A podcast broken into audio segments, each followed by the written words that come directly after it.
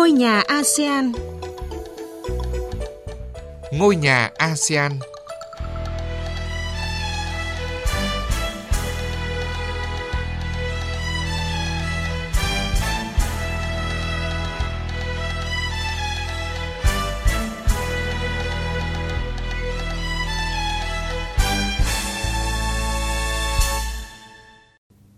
Kính chào quý vị và các bạn đang theo dõi chương trình Ngôi nhà ASEAN của Đài Tiếng Nói Việt Nam. Chương trình hôm nay có các nội dung sau.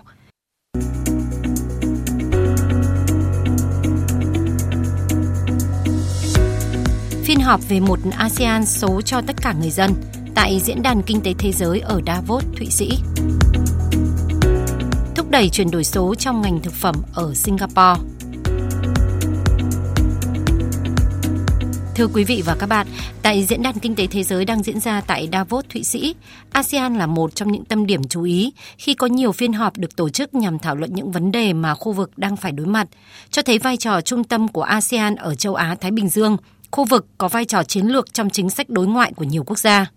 Tại phiên họp một ASEAN số cho tất cả người dân, các đại biểu đã chia sẻ nhiều quan điểm – nhằm thúc đẩy sự phát triển nhanh và bền vững của ASEAN dựa trên nền tảng khoa học, công nghệ, đổi mới sáng tạo và chuyển đổi số.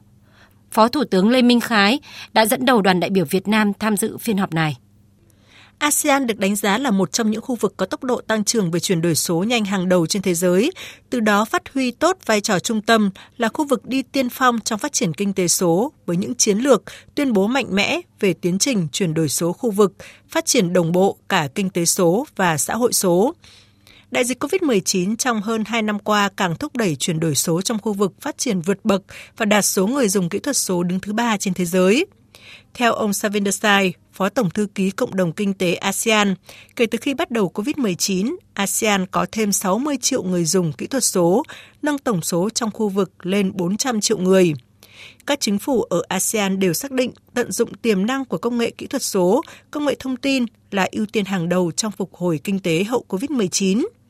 nhiều nước ASEAN đã chú trọng áp dụng chiến lược chuyển đổi số lên cấp độ chính sách quốc gia và đang tích cực theo đuổi định hướng phát triển xanh. Dự kiến doanh thu kỹ thuật số của ASEAN sẽ đạt 363 tỷ đô la vào năm 2025.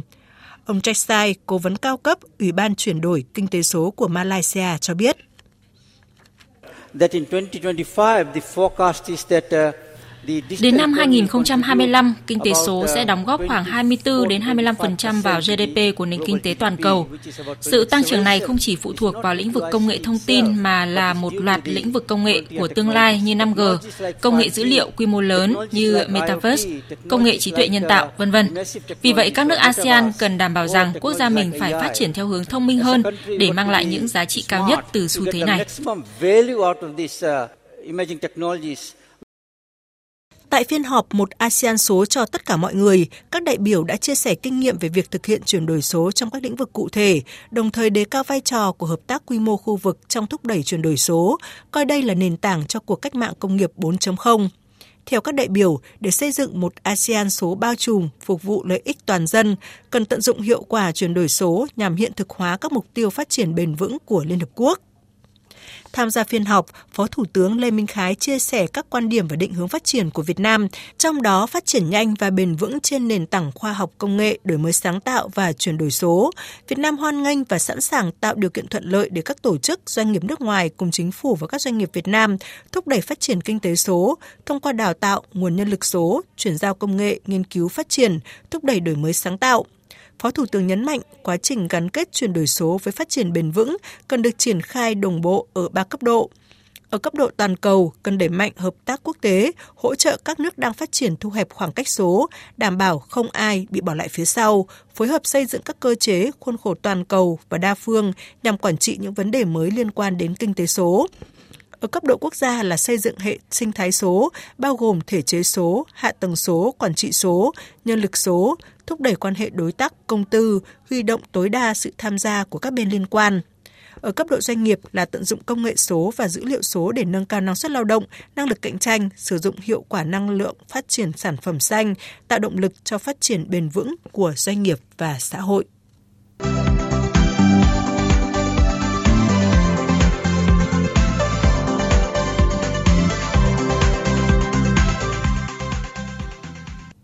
Thưa quý vị và các bạn, như đã đề cập, hai năm đại dịch COVID-19 đã thúc đẩy mạnh mẽ hơn quá trình chuyển đổi số tại ASEAN và câu chuyện của ngành thực phẩm và đồ uống tại Singapore là một ví dụ. Hai năm xảy ra đại dịch COVID-19, toàn bộ chuỗi cung ứng, nhân lực, thói quen ăn uống và cả cách thức kinh doanh, thanh toán đều bị ảnh hưởng. Tuy nhiên, trong giai đoạn khó khăn này, đã có rất nhiều doanh nghiệp thực phẩm kịp thời chuyển đổi số, ứng dụng công nghệ và tìm ra cách hoạt động hiệu quả hơn, ổn định hơn. Nắm bắt được rằng chuyển đổi số chính là tương lai của ngành thực phẩm. Chính phủ Singapore cũng đang nỗ lực đưa ra nhiều hình thức hỗ trợ nhằm đẩy mạnh quá trình này. Theo số liệu thống kê của Bộ Thương mại và Công nghiệp Singapore, từ khi dịch COVID-19 xảy ra, có khoảng 3.500 doanh nghiệp thực phẩm đã phải ngừng kinh doanh, trong khi số lượng nhân viên thuộc ngành này cũng đã giảm tới gần 10%. Trong bối cảnh đó, nhiều doanh nghiệp đang tích cực đổi mới bằng cách đưa thương mại điện tử và các công cụ kỹ thuật số vào mô hình kinh doanh truyền thống của mình. Ngày càng có nhiều nhà hàng bắt đầu mở bán trực tuyến, từ đó mở rộng đối tượng khách hàng cũng như phạm vi hoạt động.